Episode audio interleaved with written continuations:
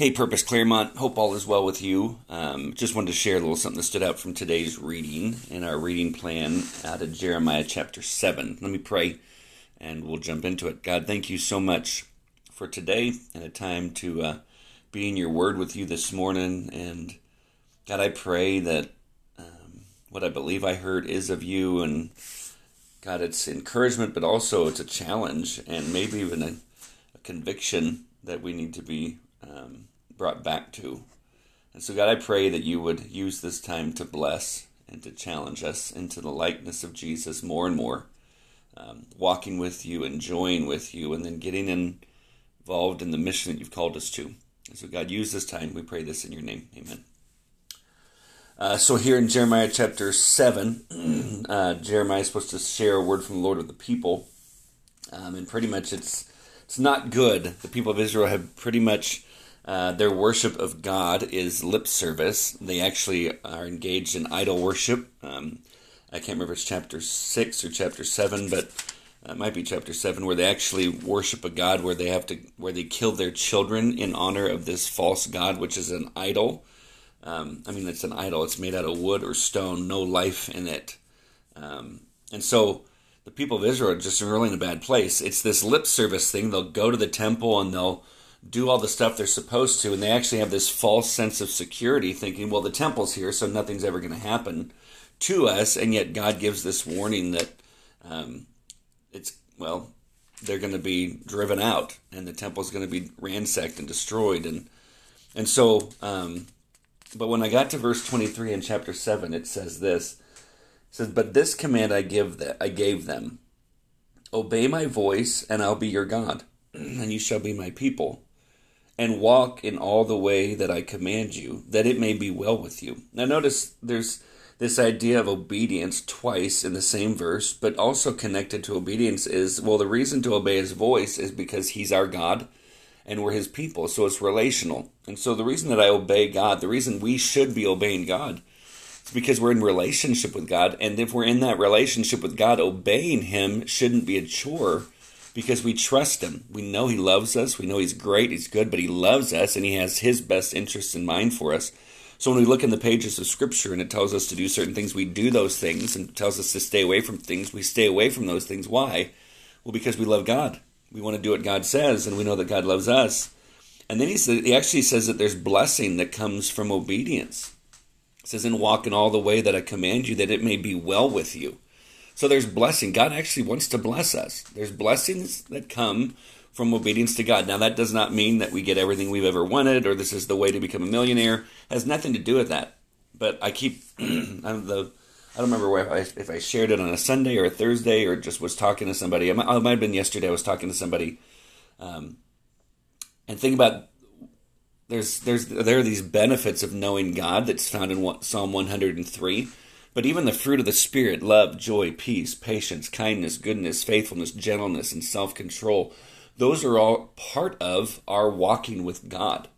So salvation is not just, hey, the gospel has been preached and therefore I'm saved and then we just wait for heaven. No, the gospel, one, it is for salvation, but two, it's for living. Like we can actually live the life that Christ lived with the by the power of the Holy Spirit in obedience to the Father instead of us just I'm saved and I'm going to do a nice few good things and then I'm just waiting to get to heaven.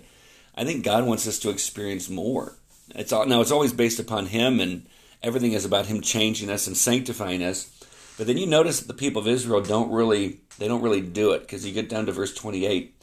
It says, "And you shall say to them, This is the nation that did not obey the voice of the Lord their God, and did not accept discipline." Truth has perished, it is cut off from their lips. And the part that hit me now, uh, please understand when I say this. um, getting to live here in the U.S., um, such a privilege. I get that. But I, I feel like oftentimes, um, maybe Christians in America kind of picture ourselves as the where the where the U.S. has replaced Israel in God's eyes, and that's just not how it is. That's not how it works. But there are principles that we can take from Scripture. So when I see this is the nation that did not obey the voice of the Lord their God, we're a nation that had had Judeo-Christian back like background. I would I don't know if it, it was ever a completely Christian nation. I don't think that that's true, but we have Judeo-Christian principles, this idea of God and morality, and and it seems like that's kind of start that's swayed away, way to the uh, way to the side, like left and right, wherever we want to go, whatever direction you want to call it. But we're not obeying the the voice of the Lord, not accepting discipline, which is training, or God confronting us with what truth, because truth is perished. That in our nation, truth is relative. It's kind of like whatever you want it to be is what it is. And I think what we're seeing is the after is, is the aftermath of that idea. When truth becomes relative, everyone gets to define what truth is. When truth is relative, I'm not accountable to anyone else or anything else. I get to do what I want, which means I get to be my own God. And when that happens, all of a sudden we begin to worship idols, which is us. And I believe there's other idolatry out there, but when I read that, I just thought, man, God, like, is this kind of a are the principles in this or the descriptives in here about us and i just really believe that there are and so is there hope absolutely there's hope church we're here we were left here by jesus empowered and filled by the holy spirit to accomplish what he wants to accomplish and then it hit me and i've used this before in a message and um, we're just trying to when I was trying to wrap my head around some things, but I started thinking like, are we really accomplishing what Jesus wants us to accomplish? And the thought hit me. I mean, how often have you had um, like a Mormon or Jehovah's Witness come up and share, shared their faith with you? Well, can you think of the last time that a Christian did it?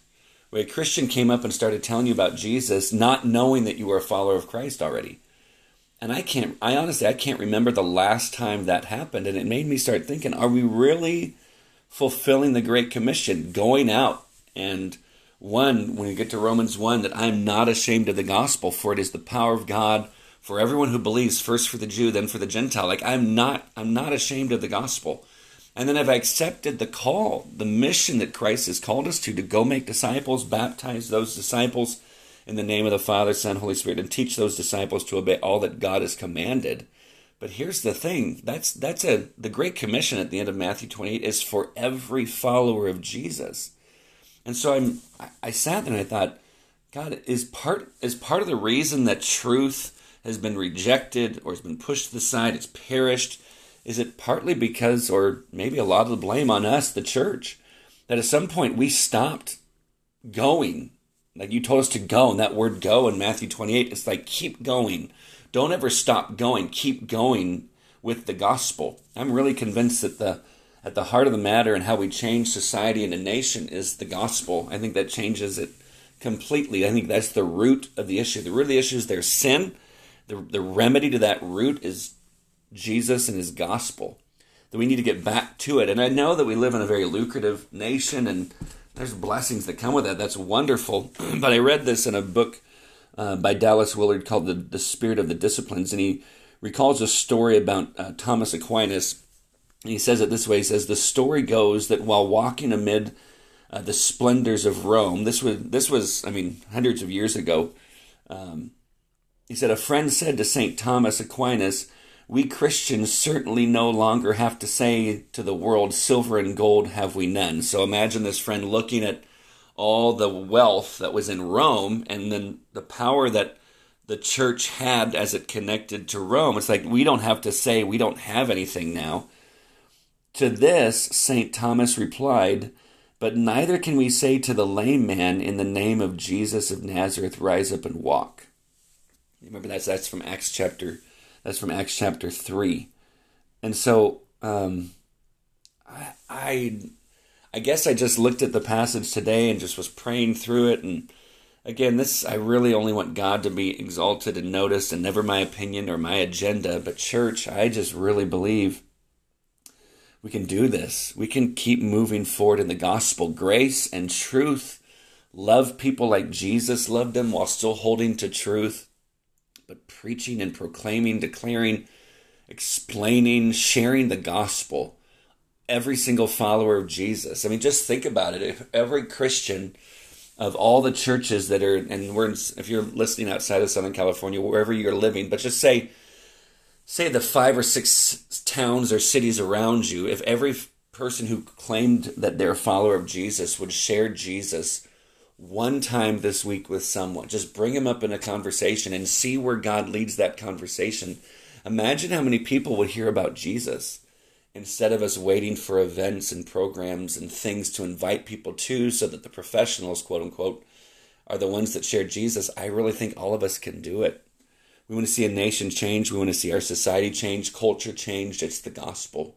It all comes back to the gospel. So maybe go back to uh, Jeremiah 7:23 and really own this, but this command I gave them, obey my voice and I'll be your God and you shall be my people and walk in all the way that I commanded you or that I command you that it may be well with you. May we just simply do the things that God tells us to do.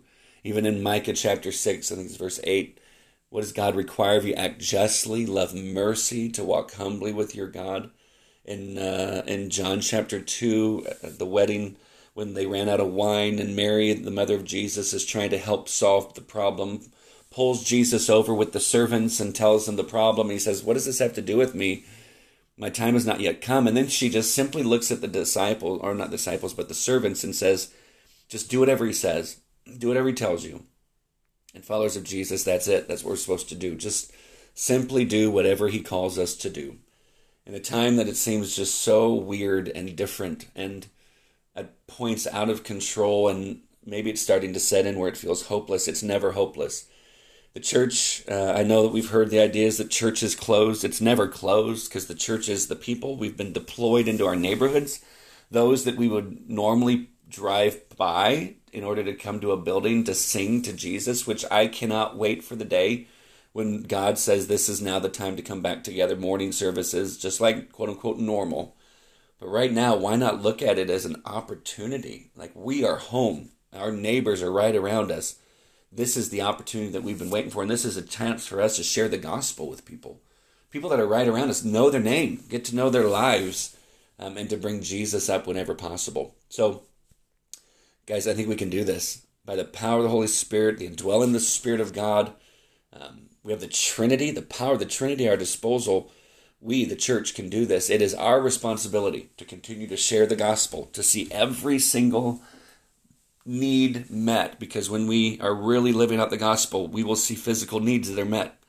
We'll see um, psychological needs that are met. We'll and people will come to know Jesus and be saved. We want to see people's needs met. We want to see those who are oppressed freed. We want those want to see those who are neglected um, loved and cared for. Um, the, the gospel changes all of this. May we be people who simply just do what God says, know that He's our God, that we're His people, and that He blesses us for, for our obedience. So just do the little, do the little things that God calls you to do today. And when you connect it to God, and God's like, that's exactly what I wanted you to do, then guys, every single time, every quote unquote little, little thing that we do for God is actually miraculous and connected to the divine, and therefore it's majestic and glorious because it's God. Guys, I love you guys more than you know. I hope you guys have a great a great day.